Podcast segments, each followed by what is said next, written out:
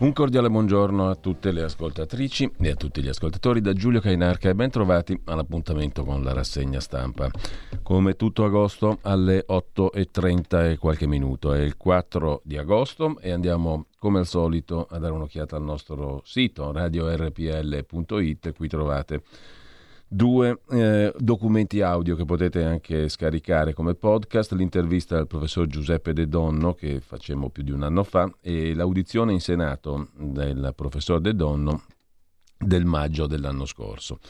Sono due documenti che potete riascoltare e scaricare dal sito radiorpl.it oltre a tutto il resto. Intanto prima pagina dell'agenzia ANSA di stamani Bruni quattordicesima nel fondo alle Olimpiadi, record nei 400 ostacoli donne, poi la politica, anzi la giustizia, ok, della Camera alla riforma, il testo passa al Senato, lo vedremo dopo. È morto Antonio Pennacchi, il fascio comunista, aveva 71 anni, scrittore, col basco in testa.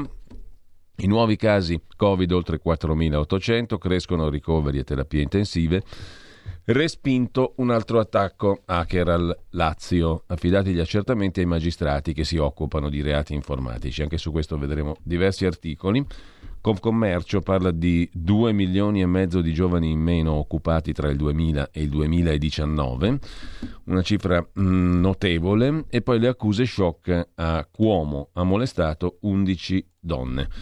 Negli Stati Uniti il governatore di New York, Andrew Cuomo, ha molestato sessualmente 11 donne, si è vendicato di una dipendente che aveva provato a denunciare la situazione, lo ha dichiarato la procuratrice generale dello Stato di New York. La procuratrice ha spiegato come tra le donne molestate ci sono un attuale dipendente un ex dipendente statale, scandalo nel Partito Democratico e non solo negli States. Le amministrative il 3 e il 4 ottobre, voto in 18 capoluoghi di provincia.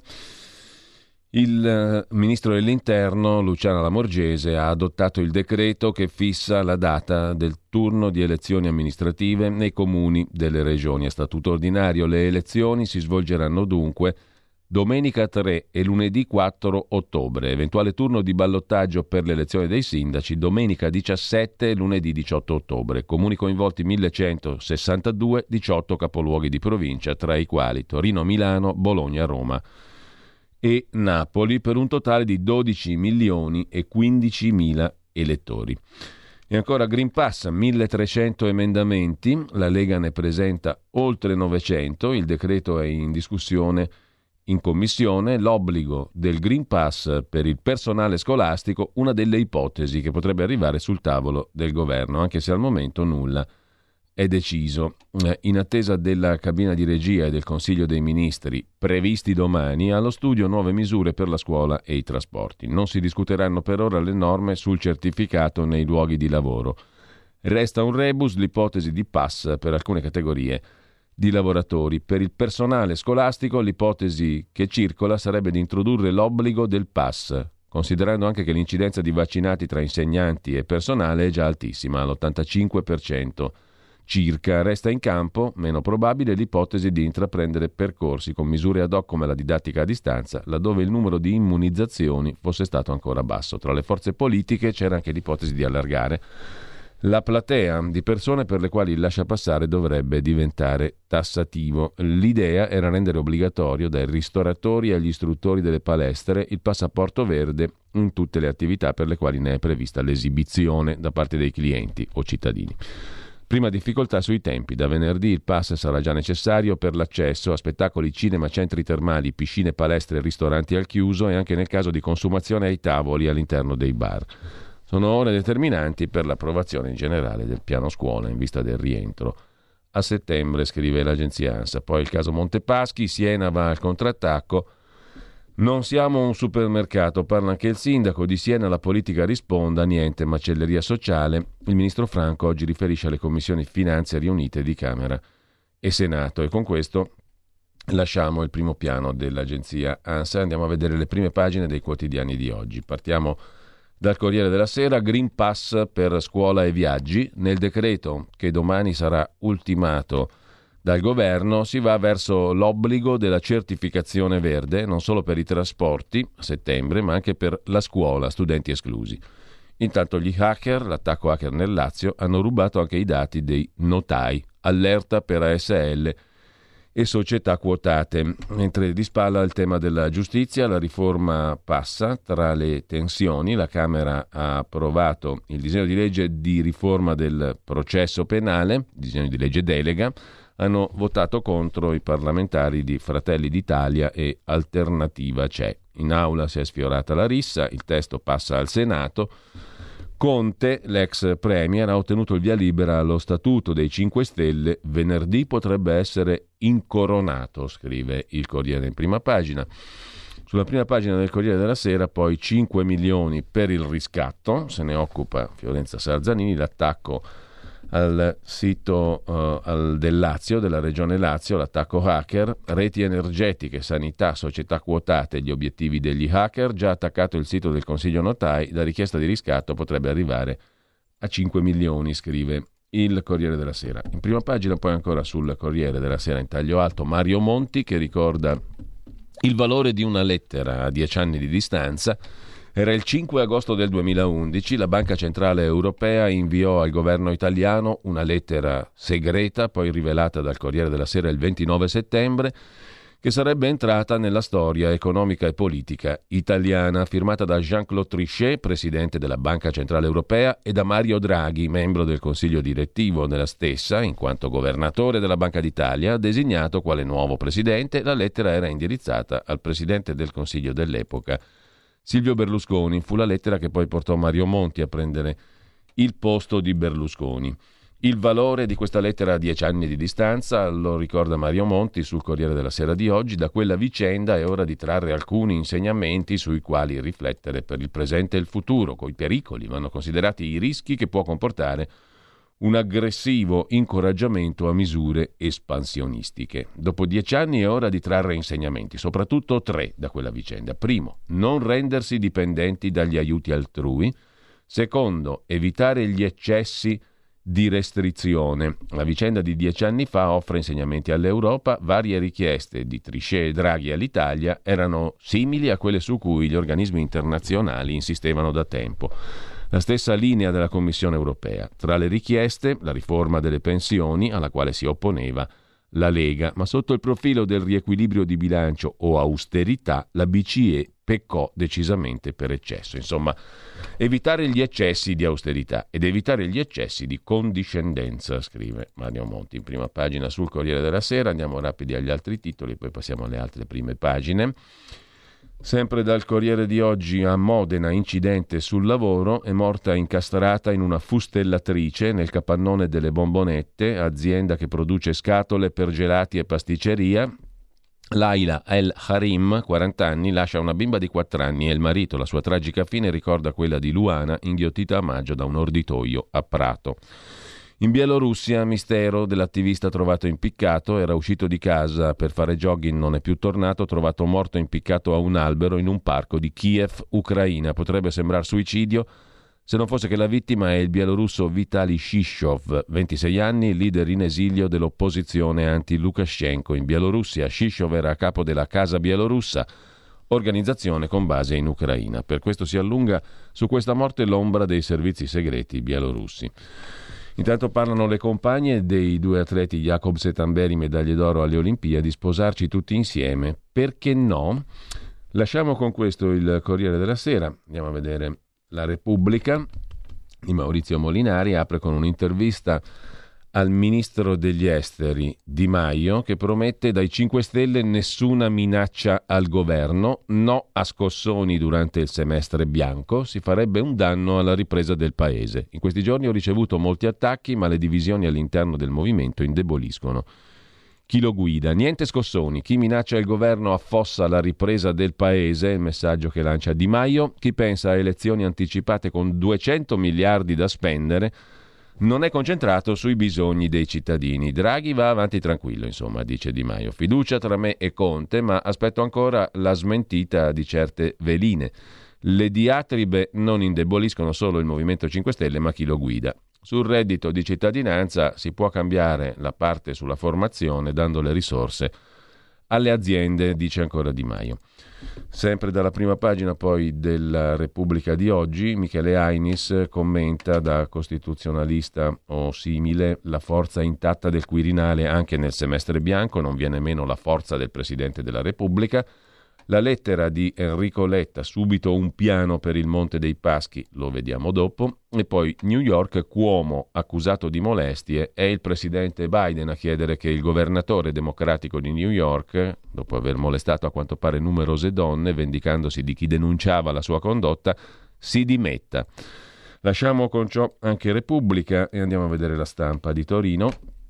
Sulla stampa L'apertura è un virgolettato perché si riferisce a un'intervista a Silvio Brusaferro eh, sul Green Pass. L'intervista è a pagina 3 e Silvio Brusaferro è il presidente dell'ISS, l'Istituto Superiore di Sanità, portavoce del Comitato Tecnico Scientifico che eh, adiuva il governo sul Covid-19. Sì alla terza dose di vaccino per i più fragili la crescita dei casi sta rallentando, ma sarà necessario un'ulteriore vaccinazione, la terza, per gli immunodepressi a 6-7 mesi dall'ultima puntura effettuata. Per evitare la quarta ondata, due strumenti, vaccinazioni, buon senso. Abbiamo osservato anche una riduzione dei casi di chi rientra dall'estero. Sulla scuola intanto ora Draghi valuta il Green Pass per i professori e il generale Figliuolo ha chiesto i tamponi a basso prezzo, low cost, per chi non si può vaccinare subito, ma ha, eh, ha bisogno, ha necessità del Green Pass. Domani il Consiglio dei Ministri nei trasporti la stretta soltanto da settembre. Salvini dice no all'obbligo e avverte il Premier con 900 emendamenti leghisti.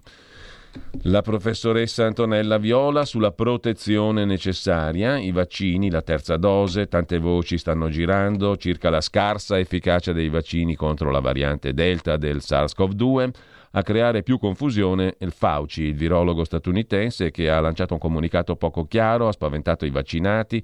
Fauci ha dichiarato che nonostante sia evento raro, anche i vaccinati possono infettarsi e contagiare. In questi casi la loro carica virale è alta come nei non vaccinati, ma la protezione del vaccino c'è come, sostiene Antonella Viola.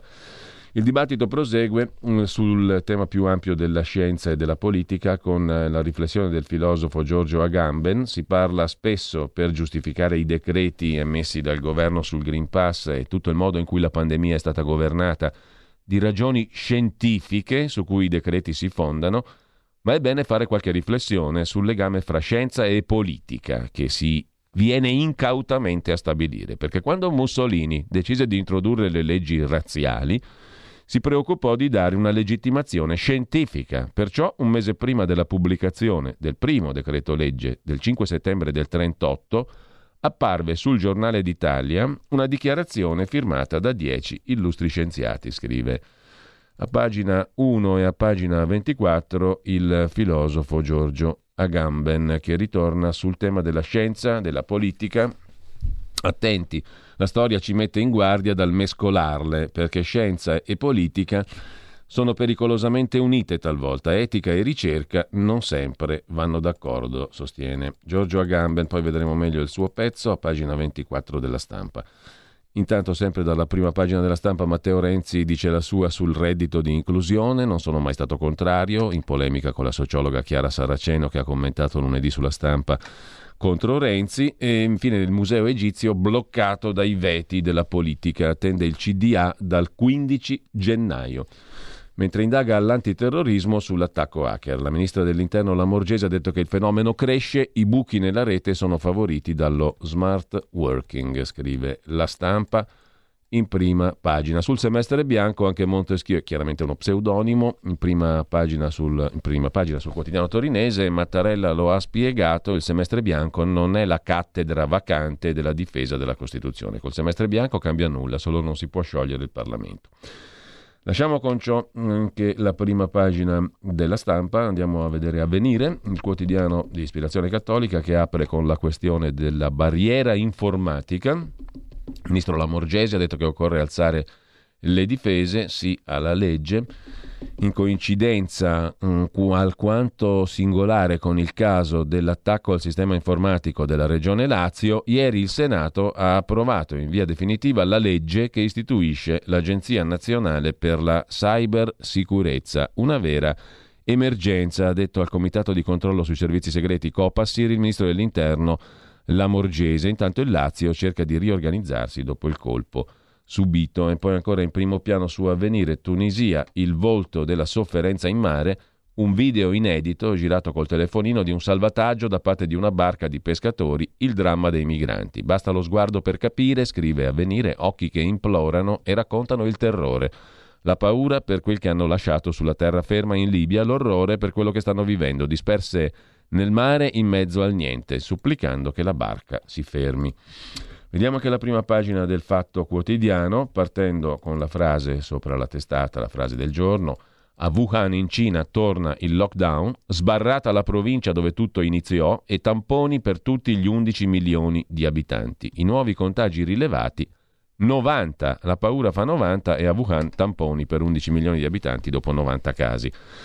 Sul Covid-19 più morti e ricoveri di un anno fa, paradosso, 60% di vaccinati contro zero di un anno fa, eppure variante Delta, vaccini bucati, meno attenzioni e le feste per i campionati europei di calcio. Così si spiega il fatto che oggi siamo messi peggio con più morti e più ricoveri di un'estate fa. Perché? Il paradosso della pandemia in Italia. Delle 346 persone che si sono vaccinate e risultate positive alla Delta a Provincetown, nessuna è morta. British Medical Journal del 3 agosto del 2021 cita il fatto 2020 virus fermo al nord, tre mesi di zona rossa e nessuna variante, 2021 restrizioni soft, insofferenza generale, gli europei di calcio, l'incubo Delta. C'è il numero, 3 agosto 2020, erano 159 i nuovi casi, 734 i ricoverati, 12 i decessi. 3 agosto del 2021, da 159 i casi sono diventati 4.800, i ricoverati da 734 dell'anno scorso 2.196, i morti da 12 dell'anno scorso 27. Quest'anno nel 2021. Sempre dal Fatto Quotidiano poi L'altro titolo, Cartabia, un cavillo pro Berlusconi, approvata la legge, l'ex guardasigilli Buonafede difende l'impianto della legge Cartabia, così come modificata, il nuovo sospetto, una norma sui ricorsi della Corte europea dei diritti dell'uomo potrebbe favorire Silvio Berlusconi, un quarto grado di giudizio, la nuova norma pro Berlusconi, scrivono Gianni Barbacetto e Valeria Pacelli. A sorpresa un articolo per portare in Cassazione le sentenze europee della Corte europea dei diritti dell'uomo, una norma che introduce di fatto il quarto grado di giudizio che potrà mettere in discussione le condanne definitive qualora siano state oggetto di un giudizio della Corte europea dei diritti dell'uomo. Così Berlusconi, la cui condanna definitiva per frode fiscale sarà discussa proprio dalla Corte europea dei diritti dell'uomo a settembre, può tornare a sperare.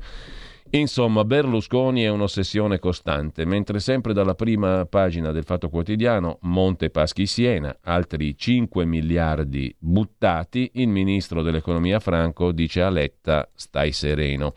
Però il conto è di 32 miliardi, poi lo vedremo meglio l'articolo. Al falò di Siena abbiamo bruciato in tutto la bella cifra di 32 miliardi di euro, grazie PCPD, SPD e tutto il resto.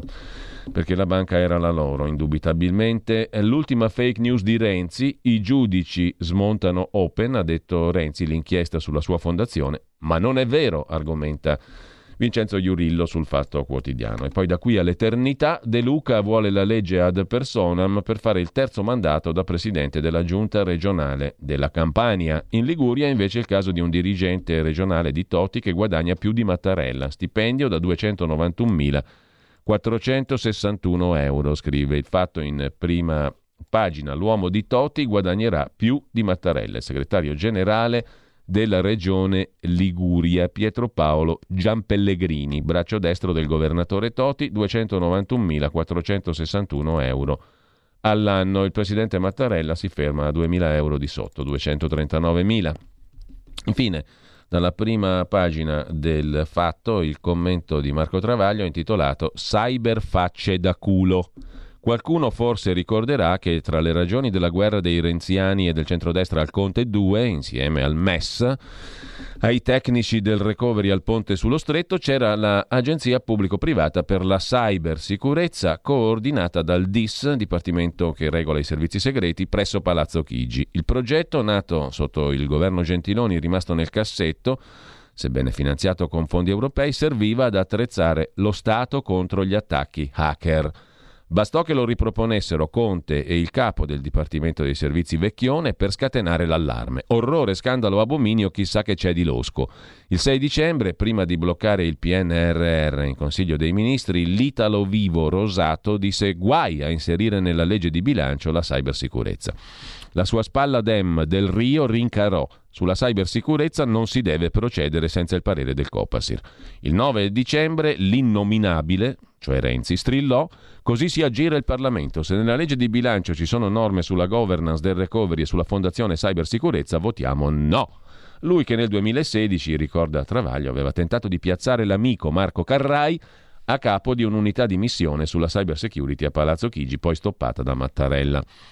Il 30 dicembre Conte insisté col progetto perché l'Italia rischiava di perdere i 2 miliardi di fondi europei a proposito. Ma oltre ai renziani insorse il PD. L'inchiesta scrisse che Zingaretti Orlando e il vertice PD hanno notificato a Conte che l'agenzia cybersicurezza non si farà mai. L'8 gennaio Conte incontrò la delegazione 5 Stelle PD Leo Italia Viva per chiudere l'accordo sul PNRR, ma il capogruppo di Italia Viva Faraone gettò la palla in tribuna coi soliti MES e cyber security. Una settimana dopo l'innominabile aprì la crisi, ritirando le sue ministre e tacciando il Premier di vulnus per la democrazia. Arrivò Draghi, il 14 aprile Gabrielli, sottosegretario ai servizi, annunciò un'agenzia pubblico-privata per la cybersicurezza coordinata dallo stesso DIS di cui parlava Conte, il Dipartimento per i Servizi Segreti, a Palazzo Chigi e finanziata coi 2 miliardi dell'Unione Europea di cui sopra.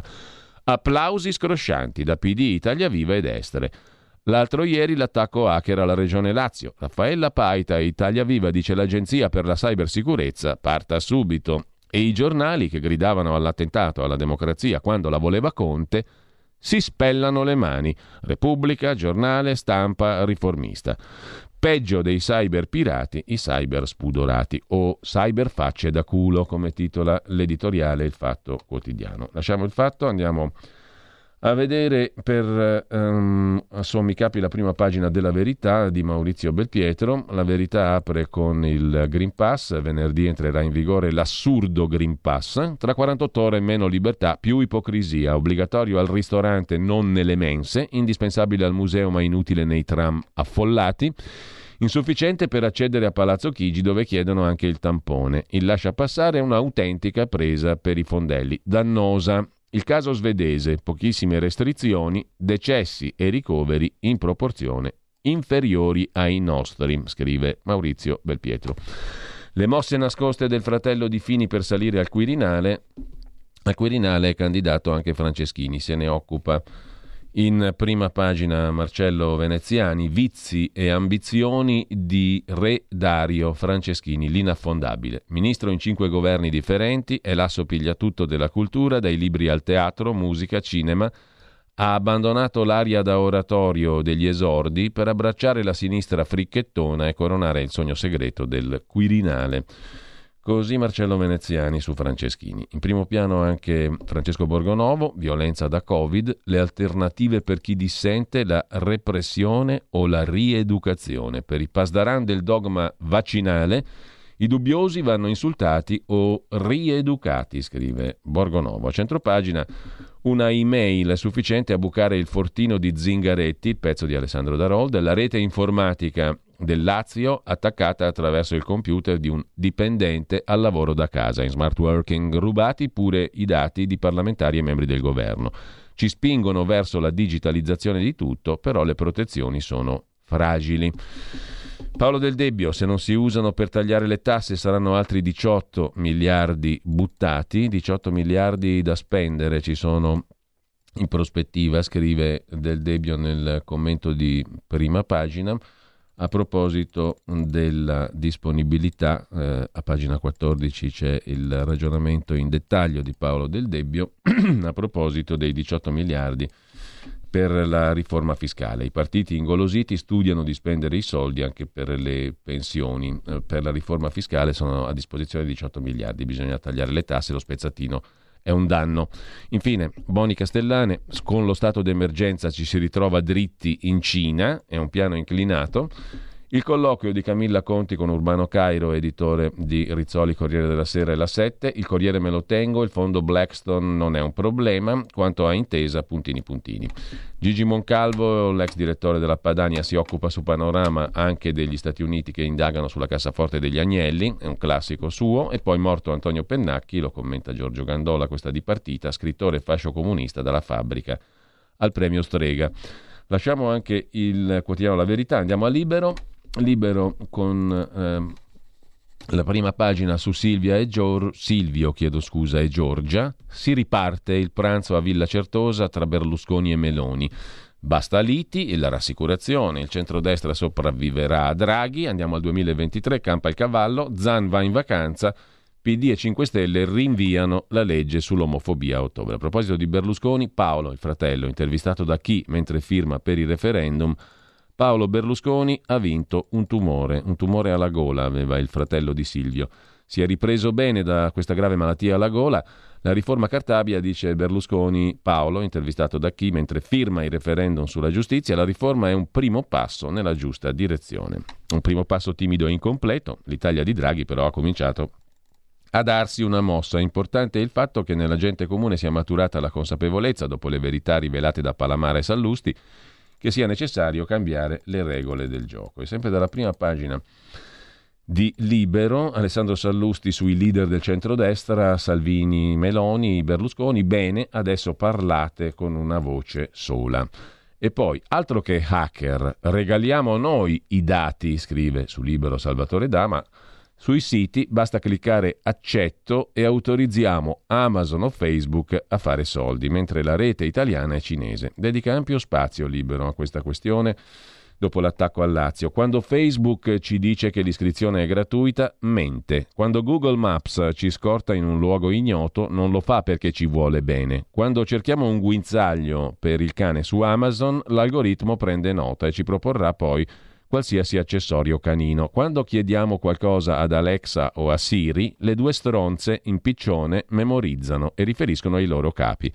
I colossi del web fanno dell'acquisizione dei dati personali il proprio principale business e avendo milioni o miliardi di utenti il gioco è molto facile. C'è uno studio fatto dall'autorità garante delle comunicazioni che spiega Molto bene la cosa, scrive Salvatore Dama, poi ci torniamo sopra sulla questione perché Libero dedica ben tre pagine a questa vicenda, o meglio a questo tema. La rete web italiana è un colabrodo ed è affidata ai cinesi. Regaliamo i nostri dati ai colossi di internet. E mh, mm, sempre sul, sullo stesso tema, poi c'è anche la questione dei milioni di dati prelevati dagli hacker. È un'intervista Abbiamo sentito anche qui diverse volte a RPL al generale Umberto Rapetto, uno dei massimi esperti di cyber security. Mancano gli esperti per proteggerci.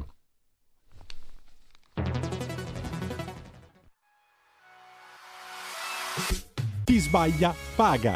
Ci metto la firma. Referendum giustizia. 1. Riforma del CSM. Stop allo strapotere delle correnti. 2. Responsabilità diretta dei magistrati. Più tutele per i cittadini. Chi sbaglia paga. 3. Equa valutazione dei magistrati. I magistrati non possono essere controllati solo da altri magistrati. 4. Separazione delle carriere dei magistrati. Stop alle porte girevoli per ruoli e funzioni. 5. Limiti agli abusi della custodia cautelare. Per una giustizia giusta è un equo processo per tutti. 6. Abolizione decreto Severino. Più tutele per sindaci e amministratori. Firma anche tu ai gazebo della Lega nelle piazze e in tutti i municipi d'Italia. Trovi tutte le informazioni sul sito legaonline.it. Chi sbaglia paga. Ci metto la firma. Referendum giustizia.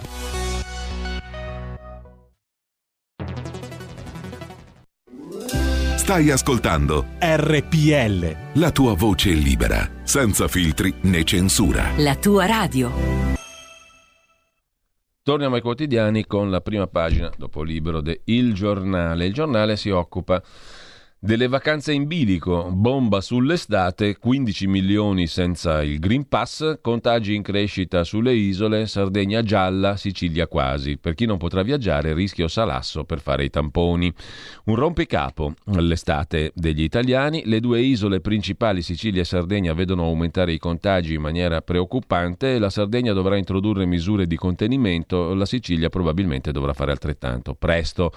15 milioni gli italiani senza Green Pass che non potranno viaggiare per loro, rischio salasso per i tamponi. Il governo al lavoro per il decreto che dovrà calmierare anche i prezzi dei test. Per la verità per i viaggi ancora il Green Pass non è richiesto. In ogni caso, sempre dalla prima pagina del giornale, dal Quirinale al proporzionale, racconta ad Alberto Signore in retroscena, il partito per Draghi, non di Draghi, scalpita. Sta nascendo un partito per Draghi. Nel mirino Quirinale, legge proporzionale, voto del 2023. Draghi non farà l'errore di Mario Monti di farsi un partitello, ma c'è un mondo trasversale che ha già sposato il draghismo e si riconosce nel suo programma PNRR, riforme, fondi pubblici. Con la riforma elettorale si aprirebbe la strada a un contenitore centrista.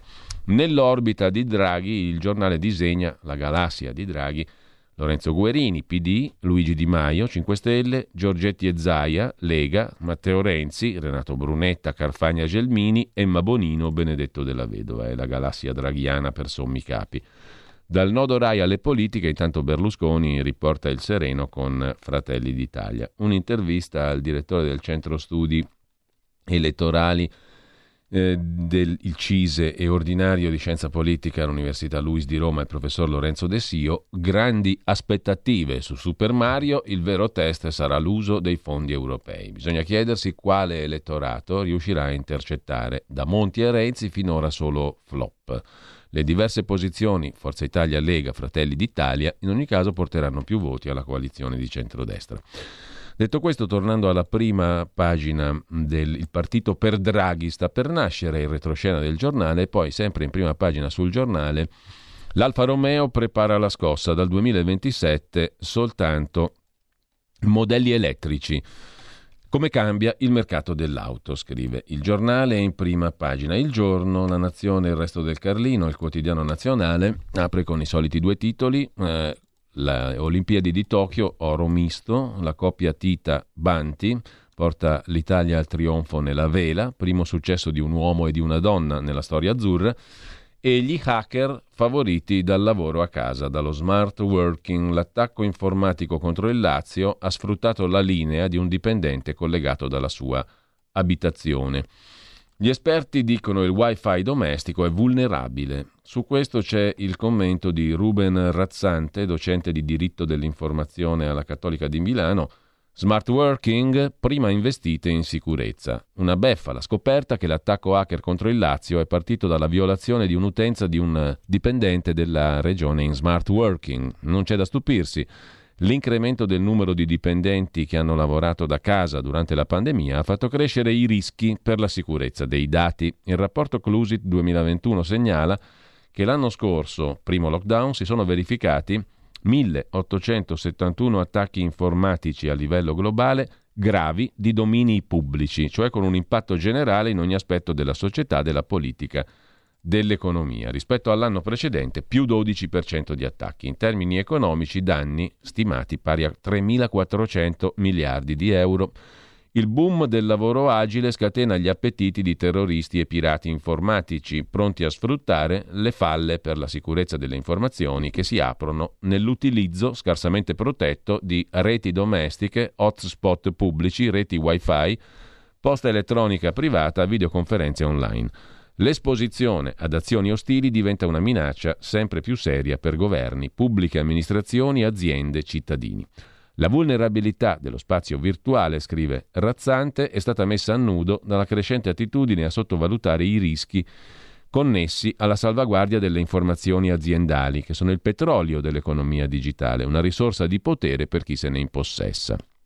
Gli investimenti in cyber security presentano un valore strategico, devono diventare prioritari per l'uso dei fondi del PNRR. Anche la sanità irlandese era stata bersaglio di un attacco del genere nelle scorse settimane con richiesta di riscatto. Le imprese potenzino le misure di sicurezza per salvaguardare le informazioni che transitano fuori dal perimetro aziendale, quindi dalla sfera di controllo degli amministratori informatici. Proliferano le polizze assicurative di protezione dal rischio cyber.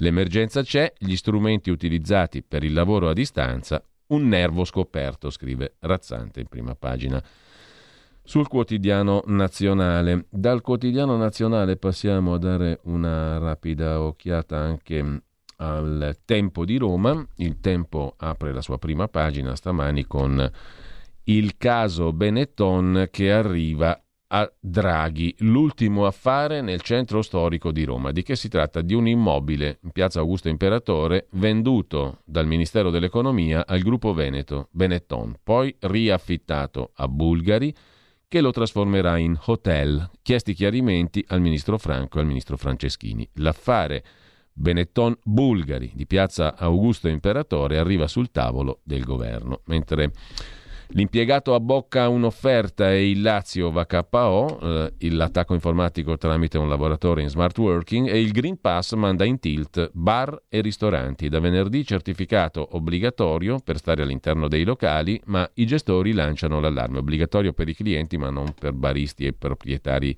di ristoranti. Mm, circolari, telefoni che squillano nelle associazioni, personale da formare, locali da preparare per le nuove regole Green Pass da venerdì. Bar e ristoranti non sono pronti a ricevere l'ondata di clienti in possesso del passaporto per le consumazioni all'interno dei locali. Così sul tempo. Tornando invece alla questione dell'affare Benetton Bulgari di Piazza Augusto Imperatore, i deputati di Fratelli d'Italia hanno chiesto ai ministri dell'economia Franco e dei beni culturali Franceschini chiarimenti sulla vendita del complesso immobiliare nel cuore di Roma di cui il tempo si era già occupato quasi un anno fa. Scrive Alberto Di Maio, benché l'allora governo Conte avesse annunciato di voler rivedere le concessioni autostradali date alle società dei Benetton, il palazzo di proprietà dell'Inps tra Via del Corso e il Lungotevere è stato venduto proprio ai Benetton, a condizioni che hanno suscitato molti dubbi. I Benetton hanno acquistato il gigantesco immobile per 150 milioni di euro con permesso per trasformarlo in albergo e l'ok del Ministero dei Beni Culturali.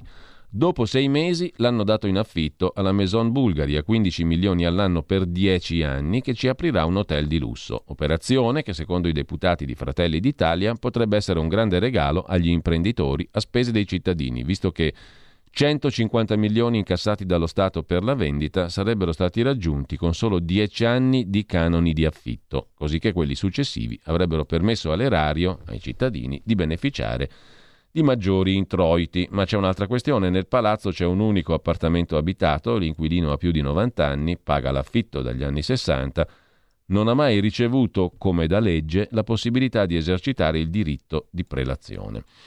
L'affare Benetton sul tavolo di Draghi, scrive Il Tempo di Roma, interpellanza al governo sulla vendita ai Veneti del palazzo dell'Inps. Così il quotidiano diretto da Franco Bechis, mentre è ufficiale il disegno di legge Zane a fine corsa.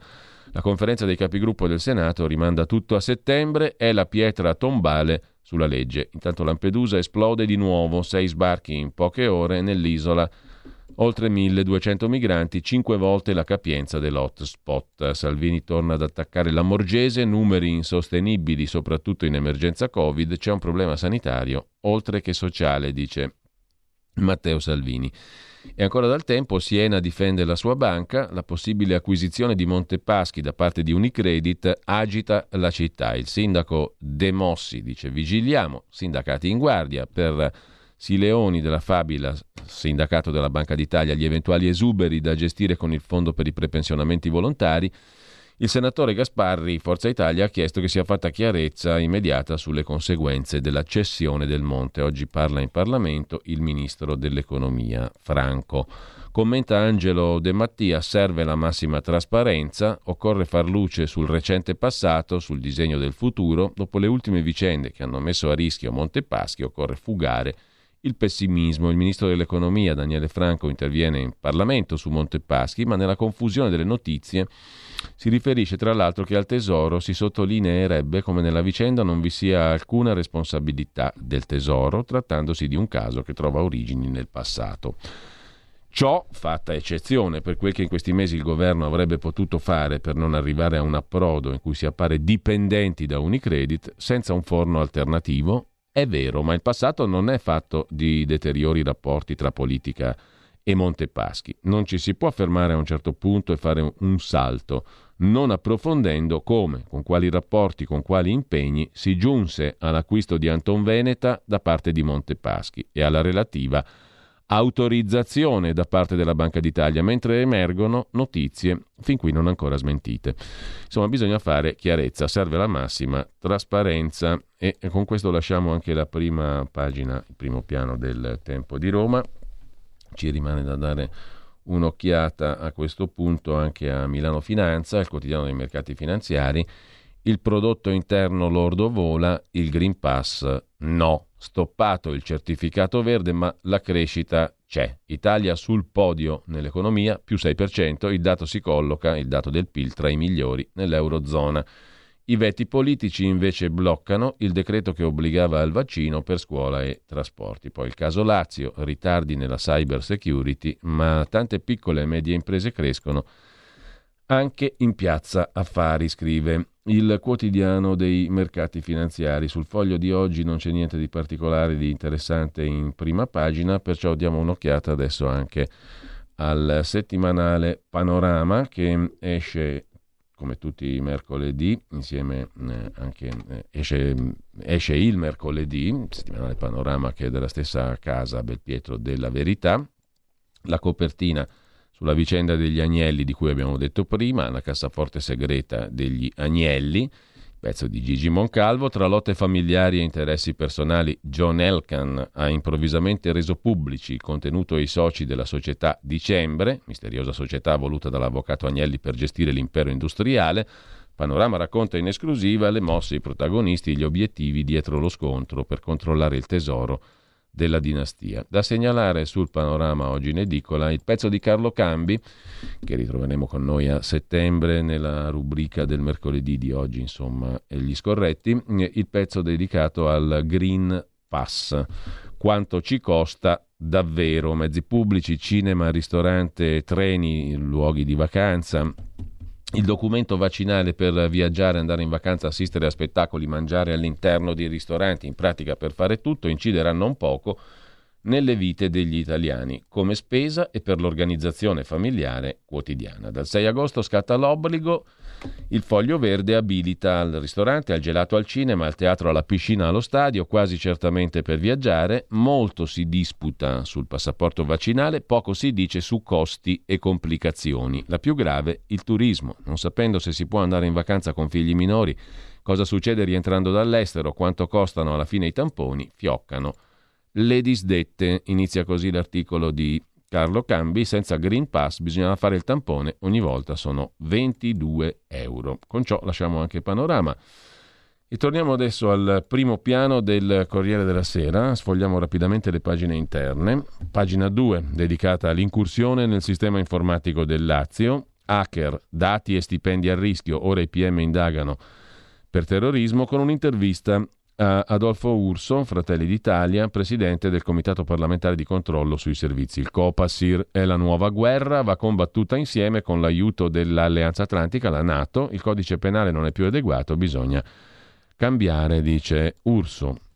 Per quanto riguarda invece il Green Pass, il Corriere della Sera lo anticipa in questi termini, obbligo di Green Pass per i docenti a scuola, da settembre obbligo anche su aerei e treni, domani la cabina di regia, poi il Consiglio dei Ministri, dalla Lega 916 emendamenti al decreto sul certificato verde. La scuola prima di tutto, il rientro in sicurezza e, e poi appunto il Green Pass per il personale scolastico. Uh, domani a Palazzo Chigi, cabina di regia, capi delegazione dei partiti, vertici del Comitato Tecnico Scientifico Locatelli e Brusaferro. A seguire il Premier e i ministri Gelmini e Speranza incontrano i presidenti delle regioni per avere il via libera alle nuove norme e poi Consiglio dei Ministri. Obiettivo far partire il nuovo decreto insieme al precedente in vigore dal 6 agosto. Tre le condizioni per il Green Pass. Essere guariti dal Covid, aver fatto un tampone nelle 48 ore essersi sottoposto ad almeno una dose di vaccino. Da venerdì 6 agosto bisogna avere il Green Pass per sedersi al tavolo di un ristorante al chiuso, eccettuati i clienti degli hotel Frequentare palestre, piscine, centri termali e altri luoghi dove c'è assembramento come cinema, teatri, sale da concerto, stadi o palazzetti sportivi. Green Pass anche per eventi, convegni e congressi. Per la scuola, ieri è salito da Draghi il ministro Bianchi. Eh, fermi restando i protocolli, le distanze e le mascherine, si va verso l'obbligo del Green Pass per il personale scolastico. A settembre la popolazione studentesca sarà ampiamente vaccinata, anche nella fascia 12-19 anni. Il governo pensa che non serva imporre il Green Pass agli studenti, ma allo studio una campagna per convincere le famiglie a vaccinare i figli. Così. Sul Corriere della Sera, sui mezzi pubblici, Invece il sistema va cambiato, poi tutti gli spazi andranno ripensati a settembre, probabilmente su aerei e treni. Il Green Pass. Eh, nel frattempo, sempre dal Corriere della Sera, il primo sì alla riforma Cartabia, mm, tempi, regole, che cosa cambierà. Varrà per i fatti dal 2020, sull'arretrato c'è una norma ad hoc, la prescrizione due anni per l'appello, ma ci sono le eccezioni, e poi ci sono sette distretti con durata oltre il limite, l'Europa ci ha obbligato ad accorciare i processi, eccetera, eccetera. Sono i contenuti, i contenuti, la riforma del processo penale, tra l'altro è una legge delega, quindi il governo si è delegato ad, ad assumere poi successivi provvedimenti la riforma, che è stata approvata ieri alla Camera, trasmessa al Senato, riguarda soltanto reati commessi dopo il primo gennaio del 2020. Mm, eh, l'introduzione quindi di una norma transitoria che varrà fino al 31 dicembre del 2020 e 24 è stata pensata per dare agli uffici giudiziari un lasso di tempo per assorbire le novità e smaltire l'arretrato. Inoltre, essendo una legge delega, per l'entrata in vigore di gran parte delle novità bisognerà aspettare la redazione dei decreti legislativi. La prescrizione si blocca dopo il primo grado di giudizio come prevede la legge Bonafede, ma si fissano tempi per i processi d'appello, due anni, e di Cassazione, un anno, in nome del principio della ragionevole durata del processo. Se il processo dura un giorno più del previsto, scatta l'improcedibilità, cioè il processo va ad estinguersi. Da questo meccanismo sono tagliati fuori i reati punibili con l'ergastolo, per i reati di mafia, terrorismo, stupro, associazione finalizzata al traffico di stupefacenti ci sarà la possibilità di più proroghe senza limiti, ma sempre motivate dal giudice. Questo in estrema, estrema sintesi. Per il resto abbiamo sul Corriere della Sera il caso dell'elusione fiscale al famoso Papete, il titolare Massimo Casanova è anche europarlamentare leghista, sequestri per mezzo milioni alle società dei Casanova, nel mirino 2 SRL intestate alla sorella del leghista con altre 34 realtà ravennati. Il papete finisce nei guai, la disco spiaggia più nota d'Italia, scenario delle estati di Matteo Salvini, avrebbe eluso il fisco. Su richiesta della Procura di Ravenna, il giudice a indagini preliminari Schiaretti ha disposto il sequestro di più di mezzo milione di euro a due società di Rossella Casanova, sorella dell'eurodeputato leghista Massimo Casanova. Così sul Corriere della Sera, mentre dal Corriere cosa c'è ancora da segnalare? Direi nient'altro, poi vediamo gli altri articoli della giornata, anzi li vediamo subito. Intanto um, vi segnalo a pagina 24 della stampa, l'abbiamo intraletto prima, il pezzo del professor Giorgio Agamben sulla questione eh, della scienza e mh, della politica, dei rapporti fra scienza e politica, della giustificazione dei decreti Green Pass e Covid-19 introdotti dai governi vari fino a questo naturalmente per ragioni scientifiche, insomma tutto è giustificato per ragioni scientifiche. E mh, il professor Agamben fa una riflessione sul rapporto fra scienza e e politica, partendo da Mussolini, che decise di introdurre le leggi razziali in Italia preoccupandosi di dare ad esse una legittimazione scientifica, giusto appunto. Perciò, un mese prima della pubblicazione del primo decreto legge del 38, 5 settembre, apparve sul giornale d'Italia a luglio una dichiarazione firmata da dieci illustri scienziati tutti docenti nelle principali università italiane, in cui si affermava, su basi puramente biologiche, che le razze esistono e che gli ebrei non appartengono alla pura razza italiana. Attenzione al nesso fra scienza e politica, ammonisce Agamben sulla stampa di Torino. Per quanto concerne la terza dose, mm, va citato un articolo sul giornale di oggi, siamo a pagina 12, sul dibattito sulla terza dose. Appunto è in corso la discussione scientifica sulla necessità di procedere all'inoculazione della terza dose di vaccino. Per ora non ci sono dati sufficienti per dire se è necessario o no il terzo richiamo, ma molti paesi come Israele, Gran Bretagna e Germania hanno già programmato la campagna vaccinale. Italia ancora in forse. La necessità della terza dose, scrive il giornale, sta catalizzando il dibattito scientifico e politico. Si spinge per raggiungere la massima vaccinazione, la copertura massima di vaccinazione della popolazione. Si ragiona sui giovani per il prossimo anno scolastico e su qualche milione di ultra cinquantenni ancora scoperto. Dall'altra parte non si hanno le idee chiare se attivarsi in una nuova campagna vaccinale, soprattutto a chi destinare la terza dose. Il rischio è di andare in ordine sparso. Probabilmente bisogna partire dai fragili e dagli immunodepressi. In Israele al via i richiami su base volontaria agli ultra sessantenni. In Germania a settembre, scrive il giornale.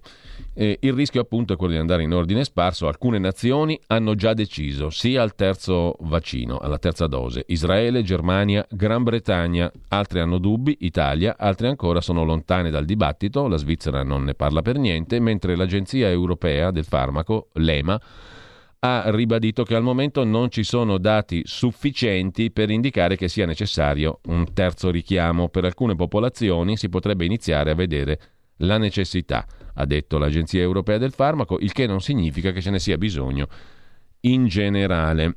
C'è uno studio condotto in Israele, pubblicato sul New England Journal of Medicine, che è un primo passo. Su 11.500 operatori sanitari coinvolti ne sono stati identificati solamente 39 vaccinati e reinfettati con sintomi lievi o nessun sintomo. Tra questi, in appena 22 si hanno avute misurazioni anticorpali. I ricercatori hanno esaminato i dati di 104 lavoratori completamente vaccinati non infettati pur essendo stati a contatto col virus, il confronto ha mostrato che i livelli di anticorpi neutralizzanti erano più bassi tra coloro che sono stati infettati, fornendo la prima prova diretta di questo effetto, dato simile durante gli studi per AstraZeneca. Il numero esiguo del campione, il fatto che l'analisi non fornisca un livello specifico di anticorpi associato alla protezione, lascia qualche dubbio. Insomma, il punto è che mancano ancora le prove scientifiche sulla necessità di terza dose di vaccino e per chi. Cambiando argomento e anche testata dalla Repubblica di oggi, pagina 4, vi segnalo il pezzo di Liana Milella che come al solito si occupa di giustizia. I 5 Stelle rivendicano la riforma, è scontro sul silenzio stampa dei pubblici ministeri, l'ex ministro Bonafede dice è stato approvato il mio testo emendato dal governo, giuste le nostre barricate, per l'Associazione Nazionale Magistrati non bisogna limitare l'informazione, cioè i pubblici ministeri non devono parlare, parla solo il procuratore capo. Un'intervista eh, al procuratore nazionale antimafia, Federico Caffiero De Rao, la legge ha fatto un passo avanti decisivo, i processi per mafia si faranno. Il procuratore De Rao aveva inizialmente criticato il testo, ma adesso, dopo le modifiche introdotte, lo promuove. Gli obiettivi principali si possono centrare, avere una giustizia e con dei tempi ragionevoli. Ritengo però che una corsia privilegiata dovrebbero averla anche i processi per corruzione non solo quelli per mafia. La riforma mina la sicurezza del paese, aveva detto in Commissione Giustizia il procuratore nazionale antimafia Caffiero De Rao. C'è stato invece un passo avanti molto importante, direi decisivo, commenta oggi lo stesso procuratore. Credo che la norma ci aiuti adesso a raggiungere due obiettivi, giustizia giusta e tempi ragionevoli ma è necessario che i processi si celebrino. Ora, almeno per quelli sui reati più importanti, sappiamo che non potranno esserci scorciatoie. Ora c'è la certezza, argomenta De Rao, che i processi per reati gravi come mafia e terrorismo si celebreranno e dunque si arriverà a una sentenza in tutti i casi. Questo è fondamentale perché esiste un'esigenza di giustizia imprescindibile. Così su Repubblica, il procuratore nazionale antimafia, sul foglio invece di oggi, a pagina 4 dell'inserto, c'è un lungo commento di un altro magistrato illustre, l'ex capo della Procura di Milano, Edmondo Bruti Liberati, magistratura democratica, la corrente di sinistra, adesso si chiama Area Ora rimboccarsi le maniche, la riforma della giustizia è fatta, certi allarmi erano ingiustificati, anche se alcune scelte sono criticabili, nella magistratura prevale l'impegno ad attuare i cambiamenti, la fase transitoria sarà decisiva. Insomma, non è male sta riforma Cartabia, dice anche Brutti Liberati. Gli allarmi lanciati sulla prescrizione con toni apocalittici erano fuori misura, bastava rivedere i tempi, spesso la conferenza stampa ufficiale è l'unico strumento per veicolare informazioni, molto si gioca nella fase transitoria verso la riforma, reclutamento di nuovi magistrati, personale amministrativo e uffici. Fondamentale il comitato tecnico scientifico per monitorare l'efficienza della giustizia penale. Cambiamo ancora argomento e anche testata e andiamo alla stampa di Torino. Qui vi segnalo un articolo di Maurizio Tropeano, pagina 10, sulla questione delle sfide dell'economia. Microchip e batterie è il piano del governo per rilanciare Torino. Il ministro dello sviluppo Giorgetti ha detto che l'area di Mirafiori sarà per la fabbrica di Intel. Nelle parti non utilizzate l'impianto soddisfa tutti i requisiti della futura Megafactory, l'amministratore delegato di Intel, Pat Gelsinger, a sua volta ha detto che nel suo recente giro d'Europa ha riscontrato grande entusiasmo per questo progetto. Di che cosa si tratta? Il futuro industriale di Torino passa da Mirafiori. Il governo Draghi ha preso sul serio la richiesta del territorio di pianificare una politica di crescita utilizzando le risorse del PNRR e lo ha fatto coinvolgendo Stellantis, con cui il dialogo sta andando avanti, come confermato ieri dall'amministratore della casa automobilistica Tavares. Un futuro che passa dalla possibilità di localizzare la fabbrica di microprocessori di Intel in una delle aree dello stabilimento di Mirafiori non utilizzate. Il ministro dello sviluppo Giorgetti riapre la porta anche alla possibilità di localizzare a Torino un'altra gigafactory per la produzione di batterie elettriche. Nei dossier del governo, oltre all'investimento di Termoli realizzato da Stellantis, sono previsti altri due siti ed è stato aperto un confronto anche con altri investitori. È una partita appena iniziata. Microchip e batterie, il piano del governo per rilanciare Torino, l'area di Mirafiori per la fabbrica di Intel, dice il ministro dello sviluppo. Giancarlo Giorgetti eh, dalla stampa, mh, mm, poi vi segnalo anche un'altra pagina dedicata al recovery plan, ne parliamo dopo, intanto dopo la pausa ascoltiamo, oggi nasce 4 agosto 1901 nella mitica New Orleans negli Stati Uniti un gigante della musica, musica jazz, vale a dire Louis Armstrong, di cui ascolteremo la celeberrima What a Wonderful World, tanto per cominciare, dopo la pausa. E poi c'è anche il qui Parlamento con il nostro ospite, il deputato piemontese Andrea Giaccone.